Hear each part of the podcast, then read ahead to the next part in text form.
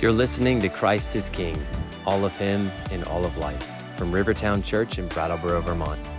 This podcast is part of our ongoing mission to be disciples who make disciples of Jesus for the glory of God and the joy of all peoples. For more information, visit rivertownchurch.org. May the Lord bless you in the hearing of His word.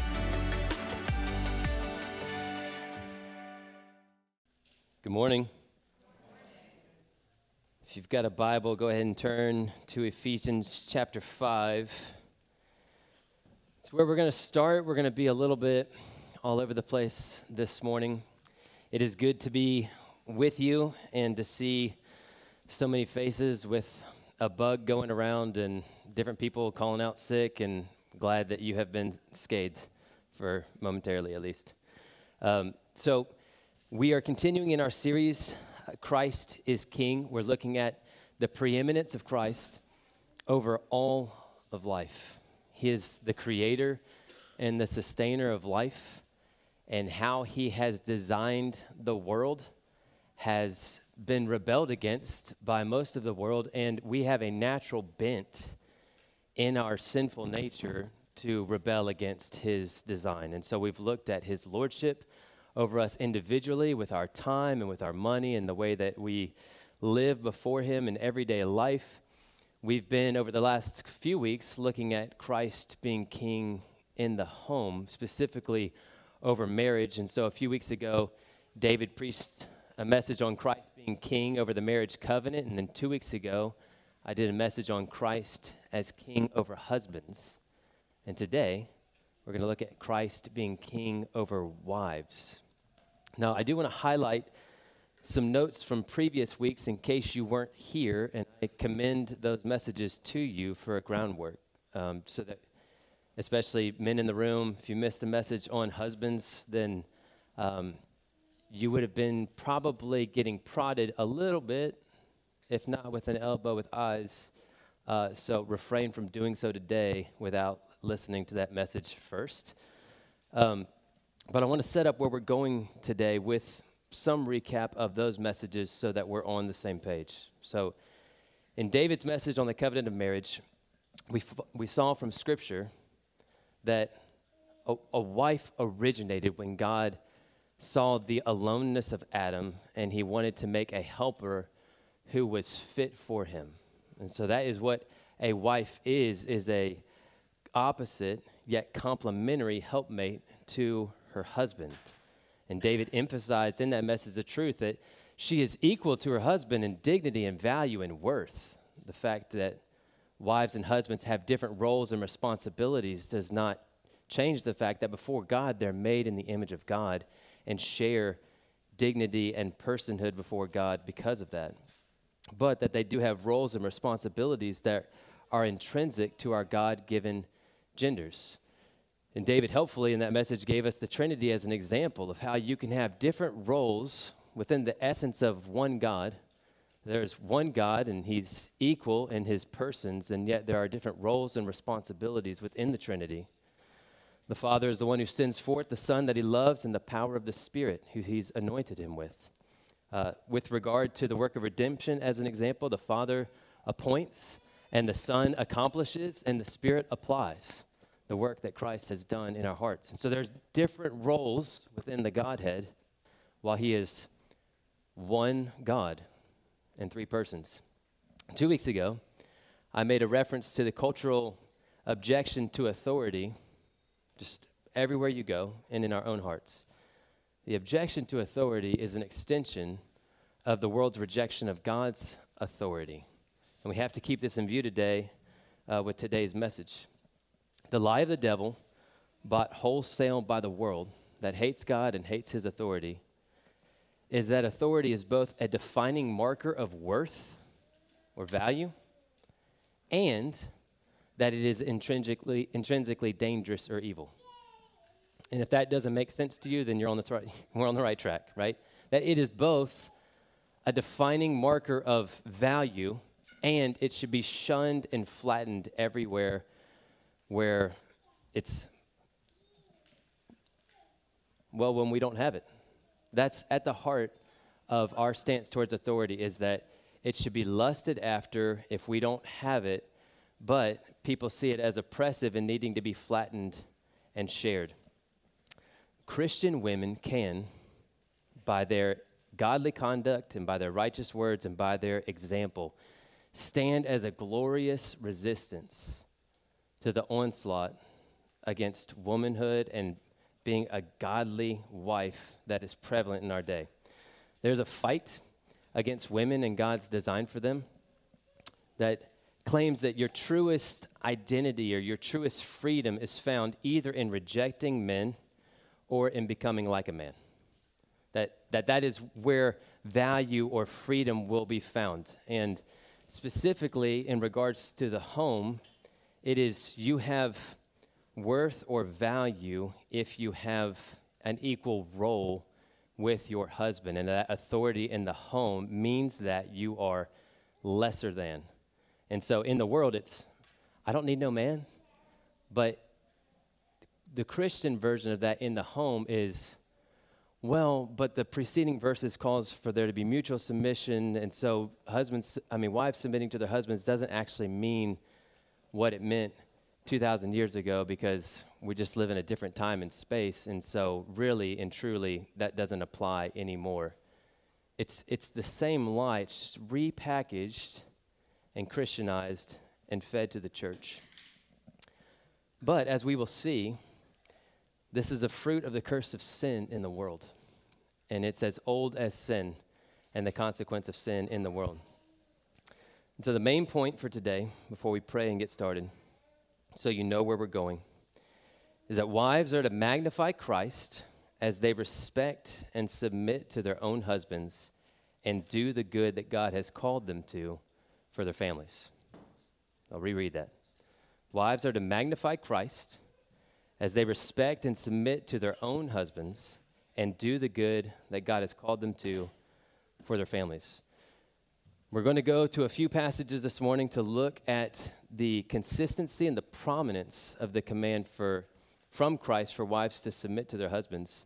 And then we'll go to another briefly to glean from Paul what the normative conduct of a godly wife should be as she seeks to honor God and to love her husband and her children. And I will preface this at the, at the beginning by saying this is a message to wives for the whole church. And so, men and single ladies, this message is for us. The Bible is going to be open, and we're looking at God's design for marriage and for wives, and we're going to see things about Christ and his design that apply to all of us. And so let's pray as we dive in.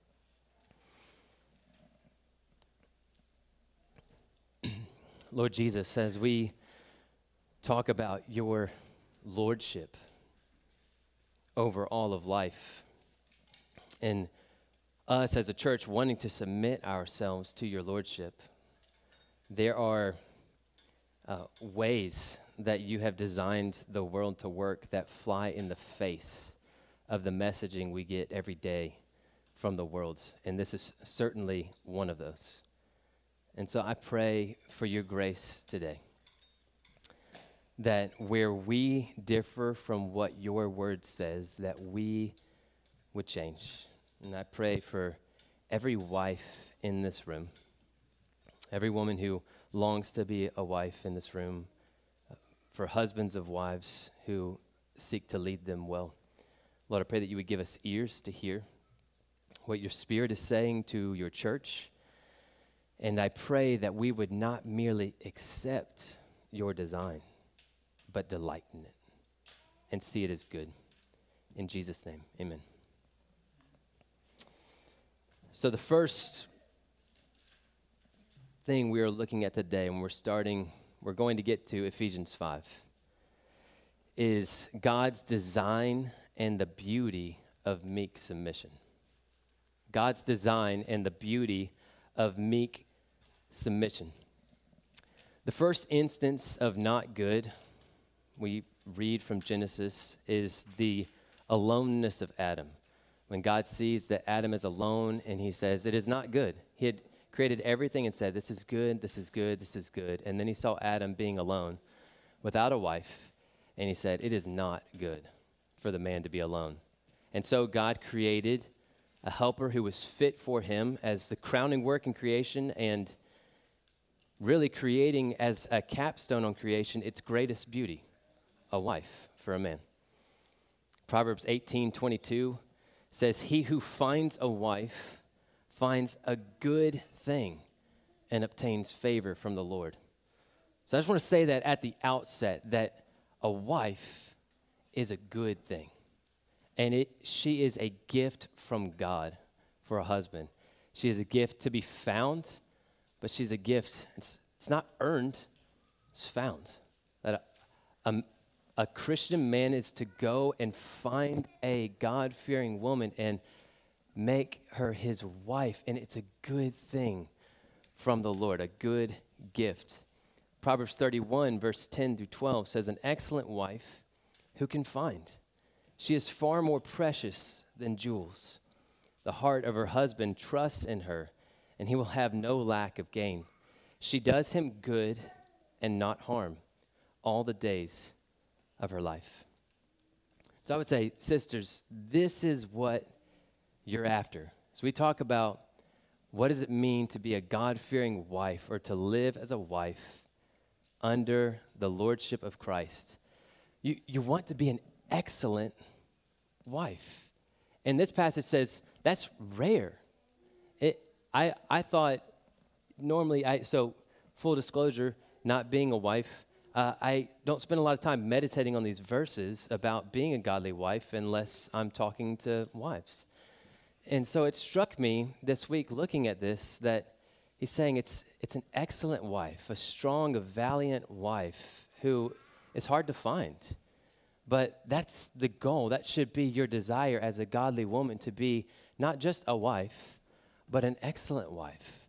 A wife who does her husband good and who is trustworthy and loves him with lifelong faithfulness in a way that's precious to him and is precious to the Lord. So there's this intimate companionship in marriage, this partnership. The greatest gift or the primary good that a wife gives to her husband is not outward service, but a disposition of heart that respects him as her authority and the authority in their home to submit to him. So, submission is not just an automatic, I'll just say yes to whatever he says, but a, a posture of your heart that wants to respect him, wants to yield to him and to his authority and leadership in your life and in the home. Now, I'm, I'm breaking this, we're spending most of our time in this message on wives around submission, and I will tell you why in a moment. And then hopefully we have time to get to other ways that this plays out in your life. But it is because when there is opportunity for there to be one command given to wives in the scriptures, this is the one that surfaces, and there is a specific reason why. So we're going to get to that.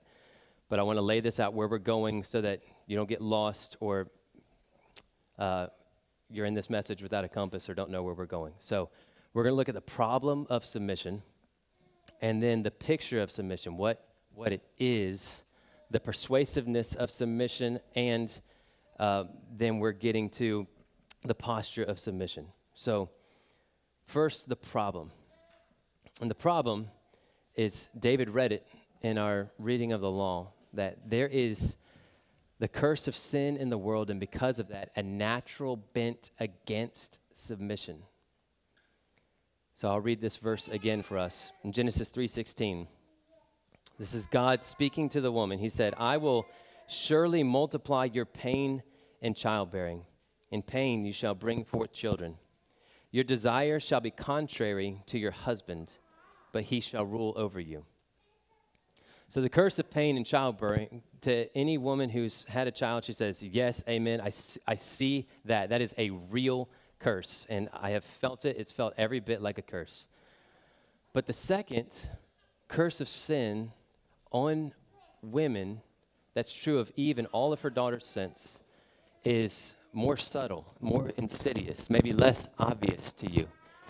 And God phrases it like this Your desire shall be for your husband, or the ESV says, shall be contrary to your husband. It's the same language that God uses to tell Cain that sin's desire is for him.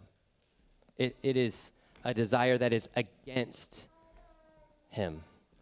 So he's saying you're going to want to rule your husband and to lead him. You're going to want to push back against his leadership. God's telling Eve and all of her daughters after her that they will have a natural or sinful desire as a result of sin in the world. I don't know what's happening with this. Elijah, let me know if you can help me. Um, there's, you're going to naturally be born wanting to upend God's created design, his natural order in the world, the way that He has orchestrated or designed the home. You're going to want to have your husband's authority. It's what makes just even the room kind of recoil when I say submission. At the heart of a woman, when you say submission, it's, and the heart of men who want to defend them, it's, it's, it's as a, as a result of sin in the world and warping the authority of men and abusive authority for sure, but also just even without that, the, one of the ways that sin has warped the hearts of women is to re- back against the idea of being led by their husbands. So, the command that husbands most need to hear, and we talked about it weeks ago, the most prevalent command in Scripture, you look anywhere where husbands are being exhorted in light of the gospel, in light of what Christ has done, and we want to live a new and a holy life as new creations. The most prevalent command to husbands is husbands, love your wives and do not be harsh with them. Lead them and love them in a way that is rich with Christ's own humility in the fear of God as a man under authority. Do not be domineering, do not be harsh. Love them and lead them like Christ loves the church. The command that wives most need to hear is that you are not the husband and you need to submit to your husband as your leader and as the leader of your house for the glory of Christ. So there's the problem is the recoil that you feel when I say that. Stand by.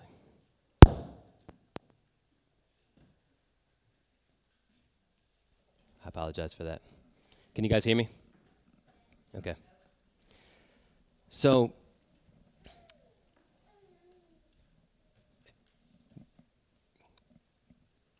submission, even for a godly Christian woman, is going to be seen as a negative thing if you're only thinking about the roles within marriage horizontally.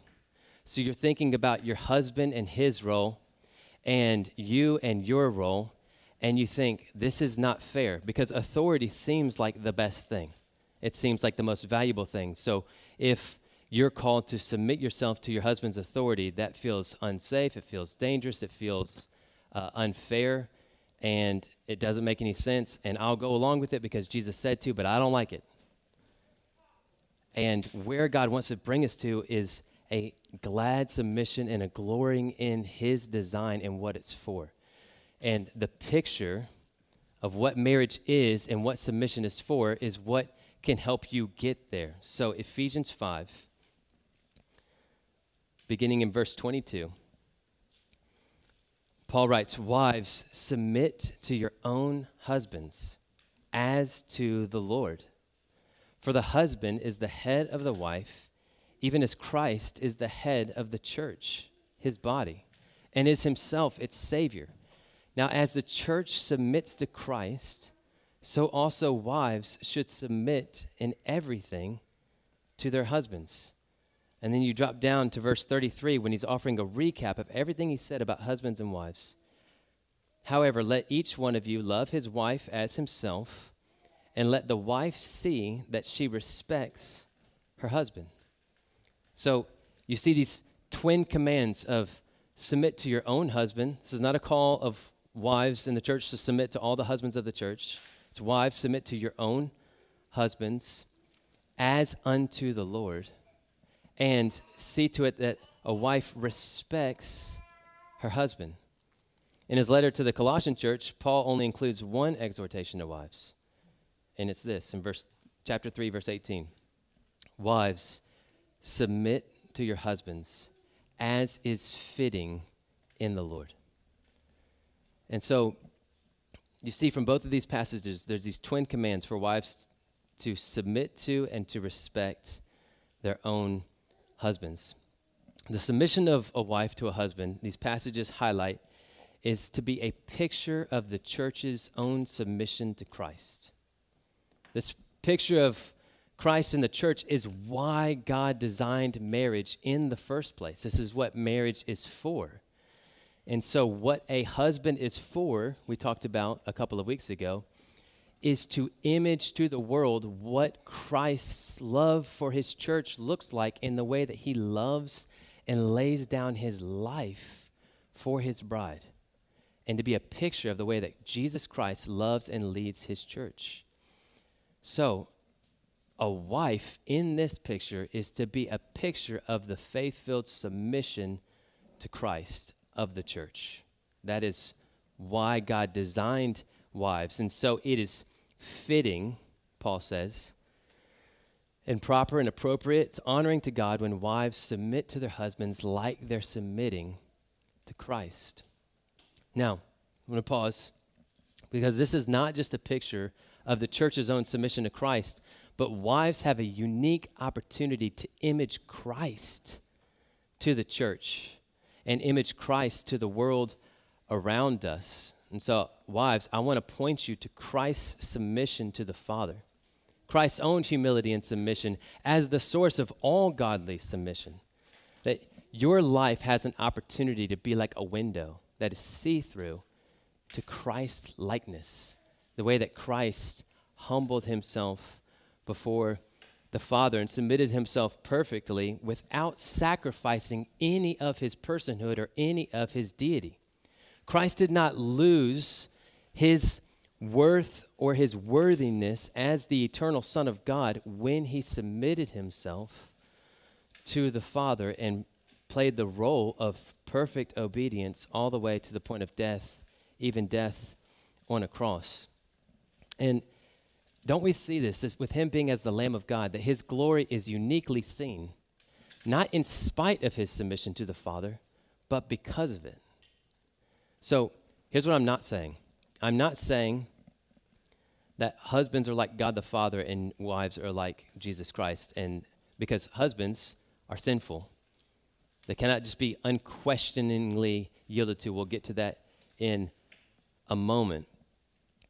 But I am saying that it is because of Christ's meek submission to the Father that God highly exalted him to the highest place, and that meek submission, that trusts in God, is Christ like.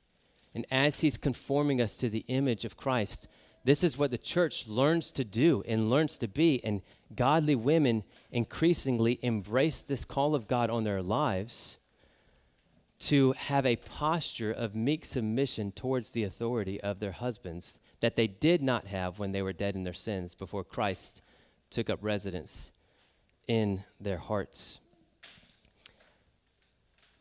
I was talking to Kayla about this, and she said that she thinks one of the things that's most helpful to her to think about in this is that Christ like submission is not a response to my worthiness or my respectability, so that if I am acting in a way that is honorable or mandates her respect, then she will give it to me. But it is a vertical gift that she is giving to God in response to his worth and a gift that she is offering to Christ as a disciple of Christ. And so, uh, this is not mean, ladies, that uh, this is what Christ's example of submission shows us your submission to your husband does not mean that you are secondary in importance or worth. In the home or in your partnership, in your union, you're united with your husband and have become one flesh. He's called to lay down his life for you and to serve you and to love you like Christ loves the church. It is to be a place where this kind of submission happens gladly and he defers to you and you defer to him, and there's partnership and joy and gladness. But in the end, you are under the safety and the protection of him being responsible for you and, and having authority over you and over the home in a way that is safe and God honoring and demonstrates the relationship that Christ and his church have. So, this is a question for you with regards to this picture. Wives, does your submission to your husband, it, it's communicating something to the church and to the world about the way the church ought to submit to Christ. It's what marriage is for. It is a picture, it's telling a story. And so, does the way that you honor and respect and submit to your husband tell the truth to the church about the way that she should honor and respect and submit to Christ? That's, if I could have wives walk away with one question to go discuss and to talk through and to say, okay, well, what does this look like for us so that the church, as we walk in fellowship with each other, does the church have an accurate picture of what it looks like to respect and honor and submit to Christ by the, my own honor and respect and submission to my husband? so, the big question, and I know wives are probably feeling it. What about when my husband is not obeying Christ? What about when my husband is not playing his role well, where he's laying down his life for me and he's demonstrating to me the love of Christ? Am I still called to play this picture if he's not playing his part? What about if my husband's not a believer or if he's being passive in the home and is not acting respectively? Now, if the husband's laying down his life for his wife, like Christ loves and serves the church, then he should be a joy to follow. I'm not saying that you wouldn't still have a natural bent towards not following him, that you would have to crucify and put to death, but we're all sinful. And so we all have a bent of tending towards ourselves and going our own way. So your husband's going to screw up the picture of loving you like Christ loves his church, and then what? What are you to do? So I want to say, as a caveat before we go into the persuasiveness of submission, that in the case of abuse, this is not this universal, you need to submit to your husband and you need to obey him and be quiet, and then if he's being abusive or domineering, then you just need to honor him and wait it out. If your husband is being domineering, harsh, or abusive, you need to come to the church and he needs to be dealt with by the appropriate authorities and by the leadership of the church in the context of church discipline. So, wives must be physically safe. So, there's a, been a lot of teaching in the church that gets misconstrued, and then the church is handled wrongly a lot of abuse cases inside of the church or abuse in the homes. So we are going to deal with cases of abuse by taking them to proper authorities. And I am not saying that if your husband is being abusive, that you just need to pray and wait it out. So hear me say that. But if your husband is not a believer or is not being obedient to the word, Peter writes that the way that you submit to and honor your husband, anyways, has a persuasive power. This is the persuasiveness of submission, respectful and pure conduct of a wife. You can flip over with me a few pages to your left to 1 Peter.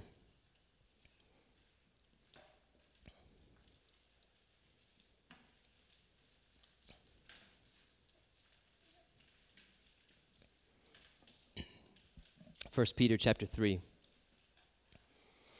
Again, Peter writing, likewise, wives, be subject to your own husbands, so that even if some do not obey the word, they may be won without a word by the conduct of their wives.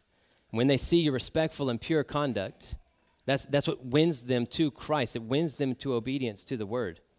Do not let your adorning be external, the braiding of hair, the putting on of gold or jewelry, or the clothing you wear, but let your adorning be the hidden person of the heart, with the imperishable beauty of a gentle and quiet spirit which in God's sight is very precious. For this is how the holy women who hoped in God used to adorn themselves by submitting to their own husbands, as Sarah obeyed Abraham, calling him Lord. And you are her children if you do good and do not fear anything that is frightening.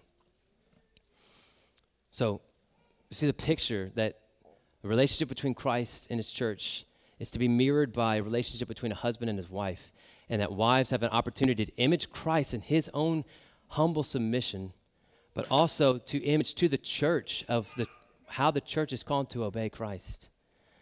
Here we see that even if a husband's not playing his role and not being obedient to the word, that wives, your humble submission to your husband can have a persuasive power to win him to Christ.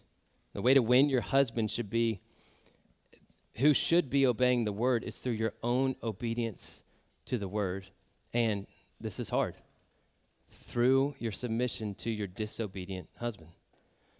Now, we know from the book of Acts, Peter and John say, Look, we must obey God rather than men. And so, if your husband is leading your family in a way that is sinful or is against the rule of God or the law of God, then you ought to respectfully make it plain that you are called to submit to him and you want to but you must obey God rather than men. That you cannot go in a way that is sinful or would violate your conscience, and that you are called to obey God first. But if your husband is leading your home and he's not leading in a way that is sinful, then you honor God and God's authority by submitting yourself to the authority of your husband, even if he's not obeying the word. And even if your husband is wrong, you will be right by choosing to honor God and choosing to do what He says in submitting yourself to your own husband.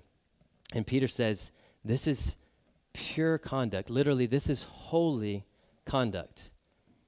And you can feel it. You can feel it in the room right now that this is holy conduct because it is so otherworldly.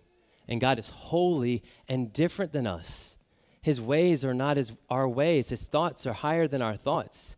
And so, because this is so different than the world that you swim in and what you read online and what is promoted out there, it sounds so different and weird and strange. And Peter says, Yes, it is pure and it is holy. It is Christ like.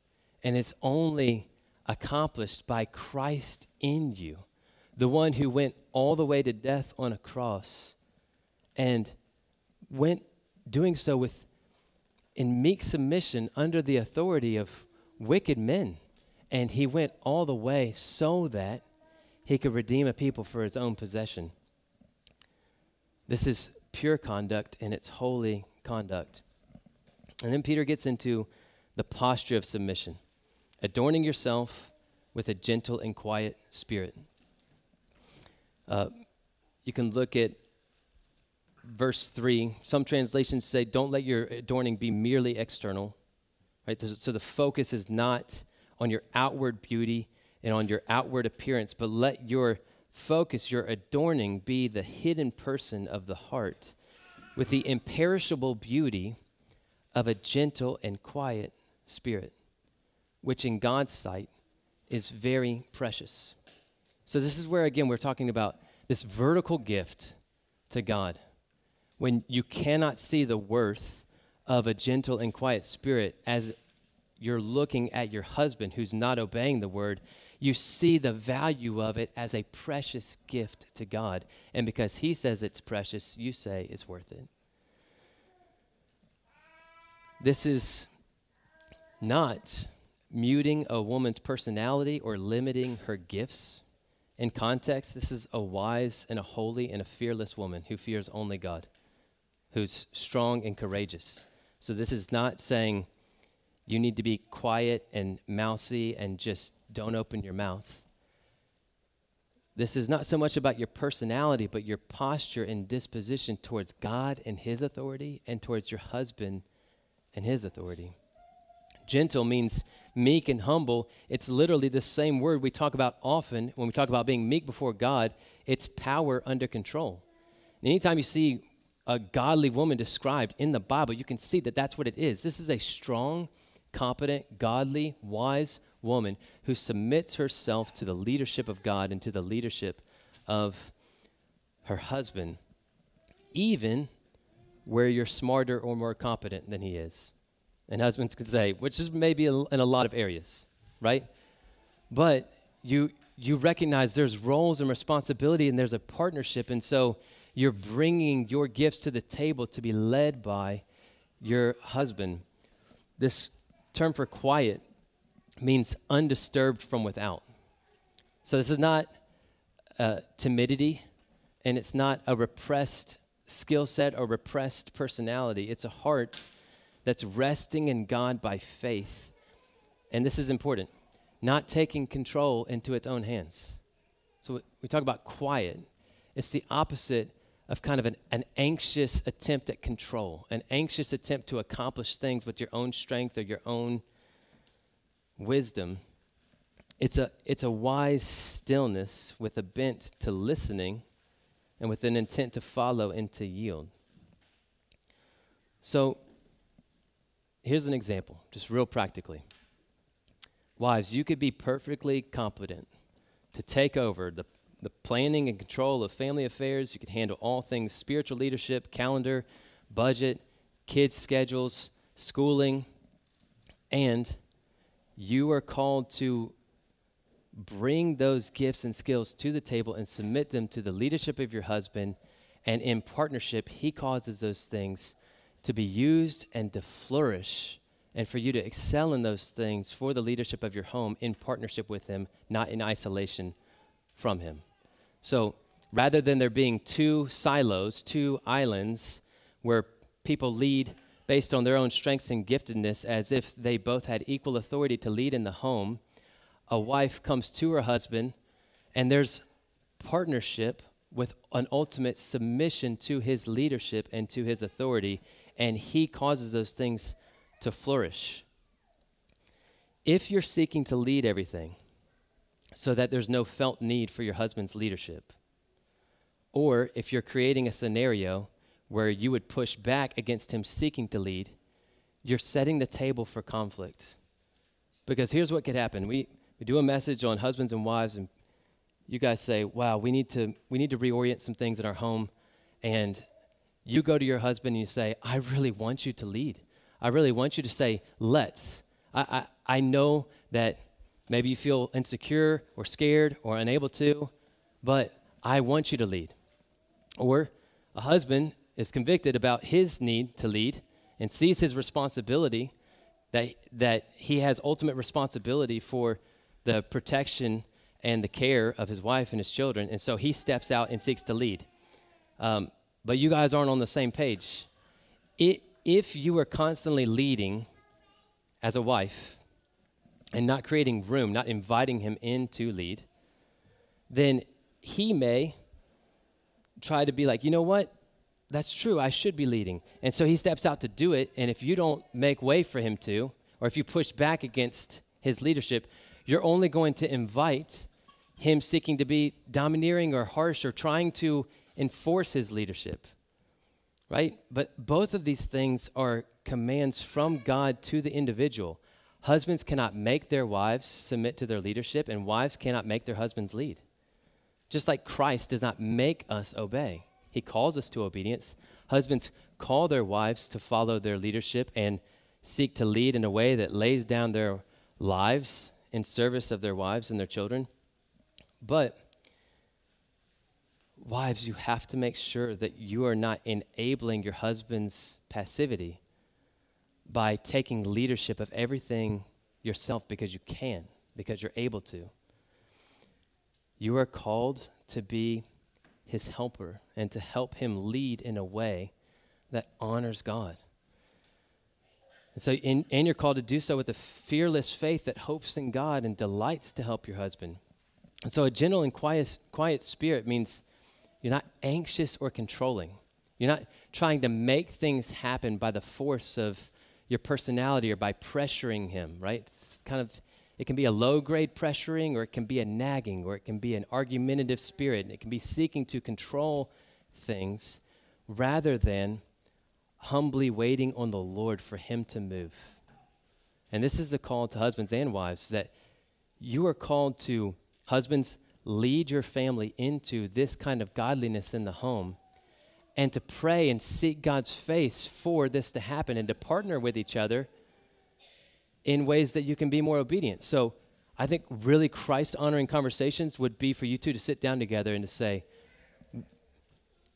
Husbands, you lead, lead in the conversation, and you say, I'm called to lead you and to love you like Christ loves the church. That looks like protecting and providing for you, physically and spiritually. How can I do these things better?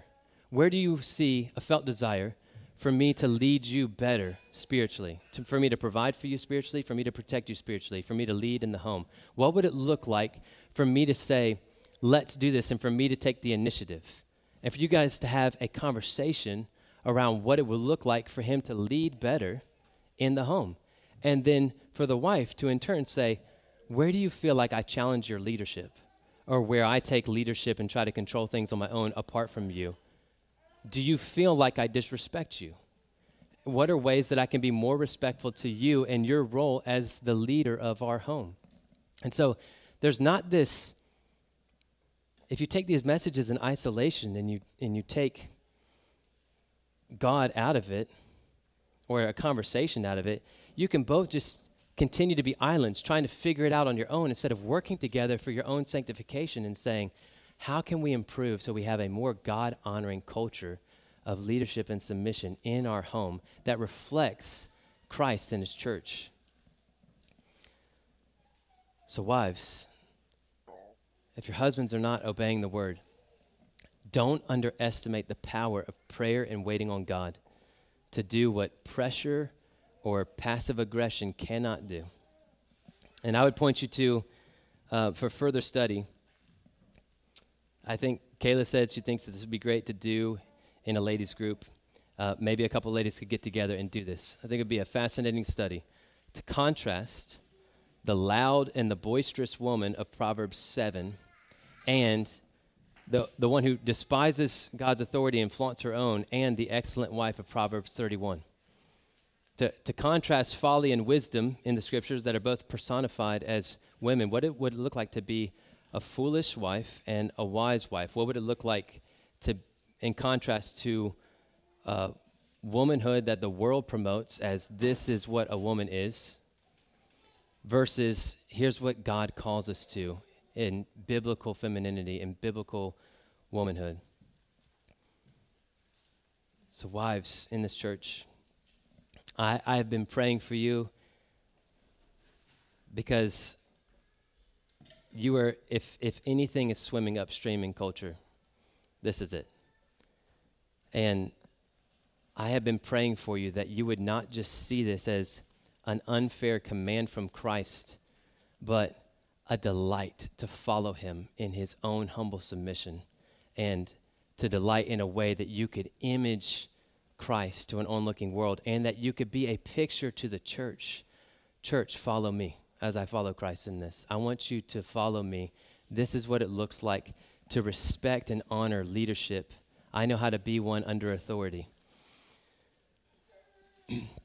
so, second and way faster Wives should strive to honor God as they love and serve their husbands and children. So the, the first is wives uh, for God's design and the beauty of meek submission. And here we have wives should strive to honor God as they love and serve their husbands and children.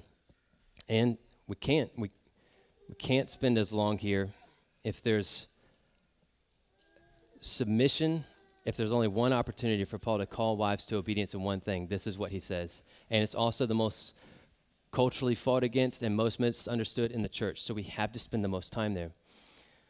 But we saw two weeks ago that a husband follows Christ's example in being the servant hearted master of his home, and he lays down his life to love and to serve his wife and his children. And similarly, wives are to be an example of the Lord Jesus in laying down their lives to love and serve their families under the loving leadership of the Lord Jesus and the loving leadership of their husbands.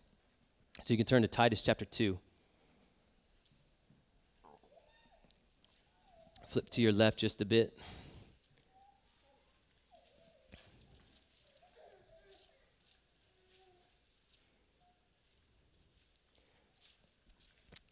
Titus chapter 2.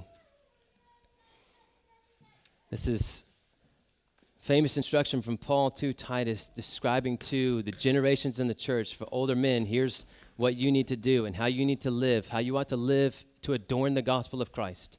This is what accords with sound doctrine. And in verse 3, when he gets to older women, he said, Older women likewise are to be reverent in behavior, not slanderers or slaves to much wine. They are to teach what is good, and so train the young women to love their husbands and children, to be self controlled, pure, working at home, kind, and submissive to their own husbands, that the word of God may not be reviled. and so we cannot spend a long time here, but what I want to say is there's a lot at stake when we talk about this picture of Christ in the church.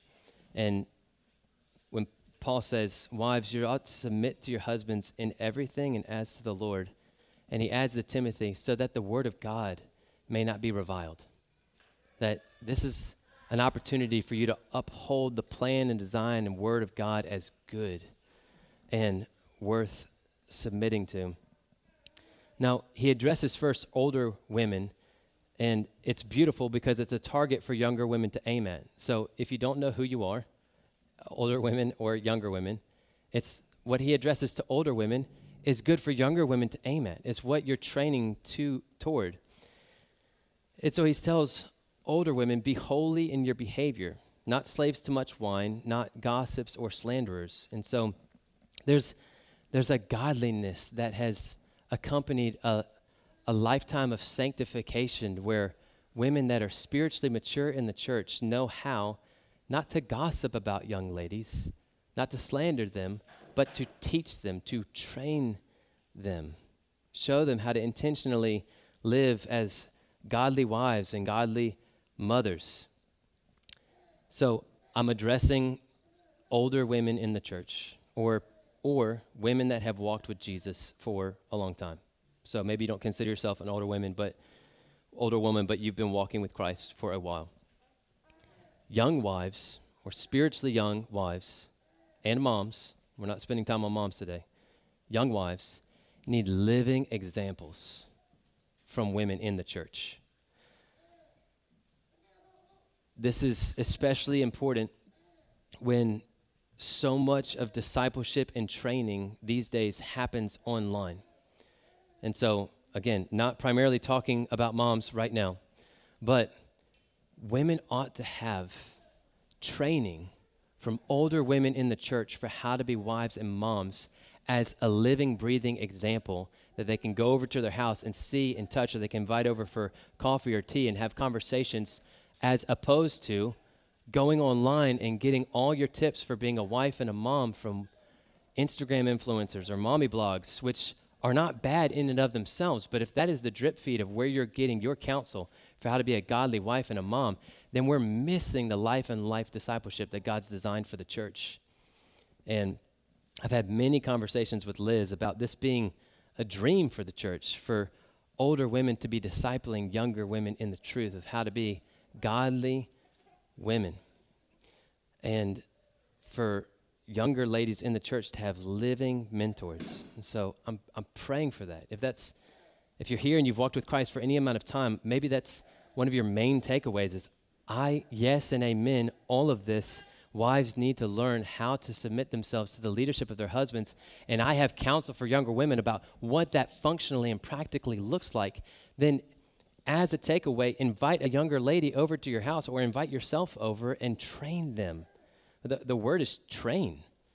It's a powerful word for like this intentional. I'm not just going to see if I just let it happen. I'm going to proactively and intentionally go and train younger ladies in how to do this because it's not something that comes naturally, it's something that needs to be taught. Well, what are they to teach?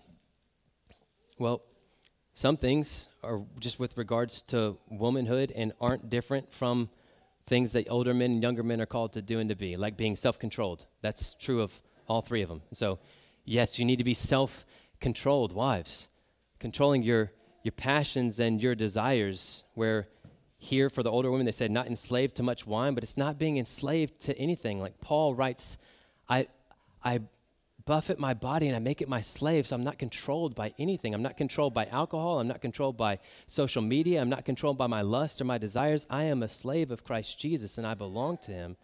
And the fruit of the Spirit in us is self control. And so that's to be cultivated under the training and teaching of an older and a godly woman.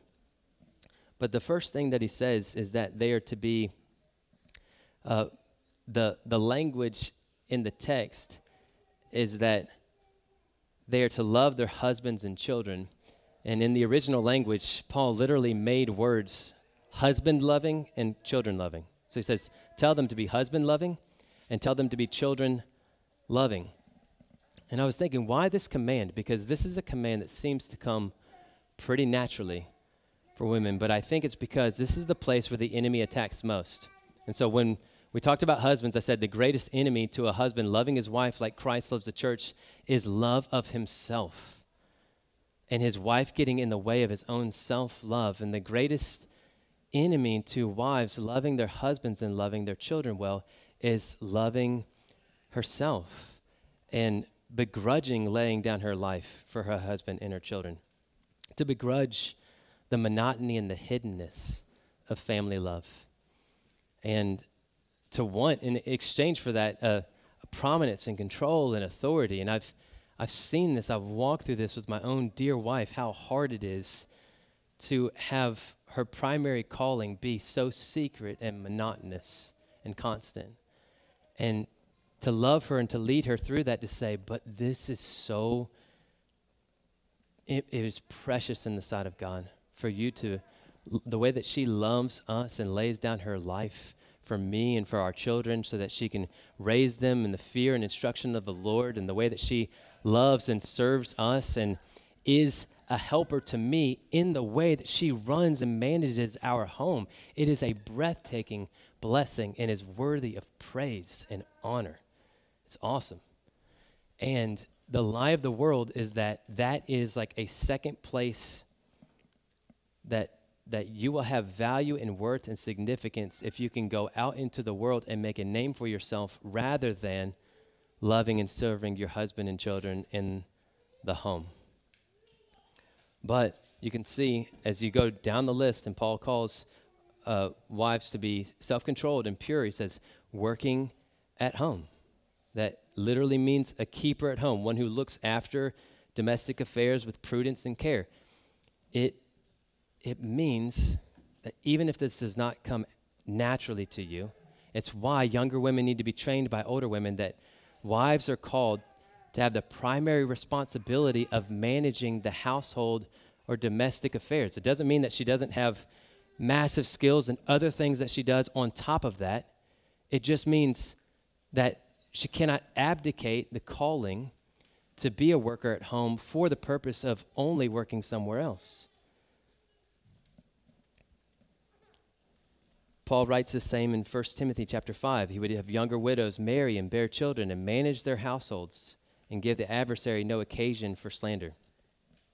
So I was asking Kayla about this. She said, I think there's two extremes for this when you talk about managing your home. One would be the pressure to have a designer home that is like worthy of a, an Instagram role and just you feel like managing your household or having a, a, nice household or everything being perfect and well ordered looks like this. And if it's not this, then I'm just going to give up. And she said, These are kind of the two ditches that you live between. If, if I can't have it be perfect, then I'm just going to give up and not care. And I'm going to call that being real or authentic.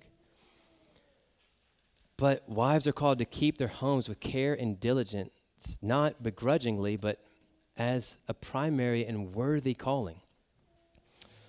So I'm going to read as we close uh, text from Proverbs 31. And I want again to point you to Christ. These proverbs are principles. It's not saying that your life always looks like this and that you should feel condemned if your life is not all of these things all the time. But they are wisdom from God to say, this is a glorious and worthy calling that God has given a wife. So, this is the same passage that we read earlier of an excellent wife who can find. And that word for excellent is the same word that's used for armies. It's strong and valiant, it's a virtuous woman. And in verse 13, I'm not going to read the whole thing, I'm just going to hit some quick hits of what it looks like for this strong woman to be fearless and laboring well for her husband and her children. Verse 13 She seeks wool and flax, works with willing hands.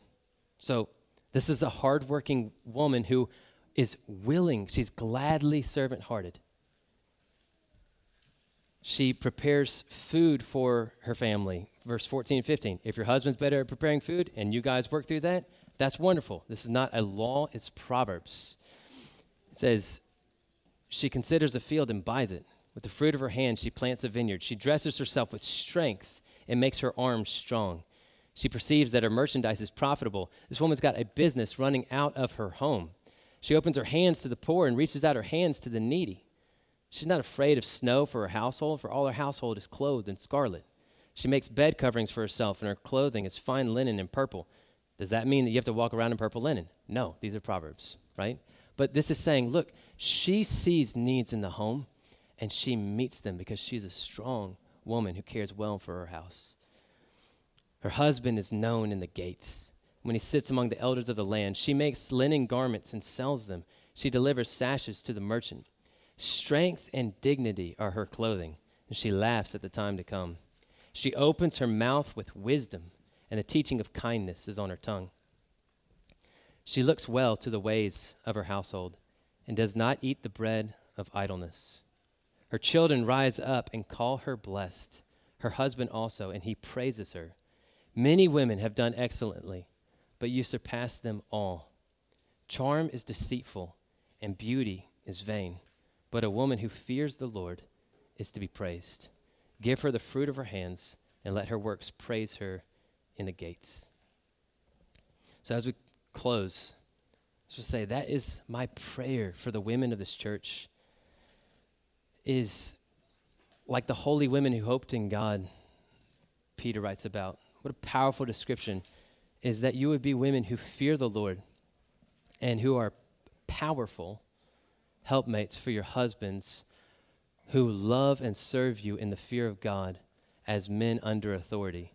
And we would have these marriages that are profoundly godly, a profound picture of Christ in the church, where there is humility that rages between both people and partnership and sought after mutual sanctification so that I have in Kayla uh, a mirror that shows me ways that I'm not like Christ and I'm approachable to her and she comes to me and she shows me ways where I'm wrong and ways that I can grow as a man and as a leader and she helps me become more like Christ. And I lead her and the children and I I lead us and our family towards godliness with her help as a very competent and gifted woman, and we can press on together towards Christ likeness so that people could see our marriage and say, there's a picture of Christ in the church. Now, we fall short of it all the time. But that is to be our heart. Our desire is above my personal ambitions or what feels fair or right to me. I want to have a picture of our life that reflects Christ and the church. I want to have a relationship with my wife where both of us come out more like Christ on the other side because of the way that we submitted ourselves to God and His authority in the fear of God. So I'm going to pray for us, and then we are going to come to the table together for communion. Lord Jesus, we praise you for the way that you showed us that submission is not a bad word, that humble subjection to God ordained authority is a beautiful and Christ like thing. Lord, I know for wives in the room, the idea of submitting to a man who is not Christ like seems like a scary proposition. The idea of submission to a man who is Christ like can seem so alien and strange if if it's not been taught before or if it's been apologized for before. But your word is clear. And so I pray uh, for wives all over the room that they would not just hold their nose and submit to your design, but that they would do it with a gladness, that this is a way that they can be a reflection of Christ and a reflection to the church of how the church ought to submit to you.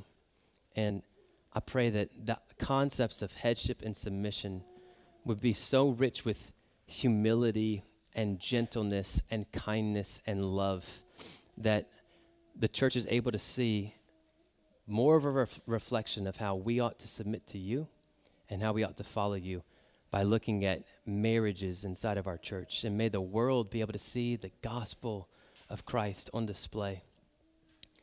That even though you knew no sin, you became sin for us. You humbled yourself all the way to the point of death on a cross. And therefore, God has raised you to the highest place, and you are king over all. Lord, would you come and empower our Christ like leadership and Christ like submission? You are the goal of it all, Lord. We want you to be well pictured by the marriages in this church, and we want to submit to you in everything. Would you help us, Lord? In Jesus' name.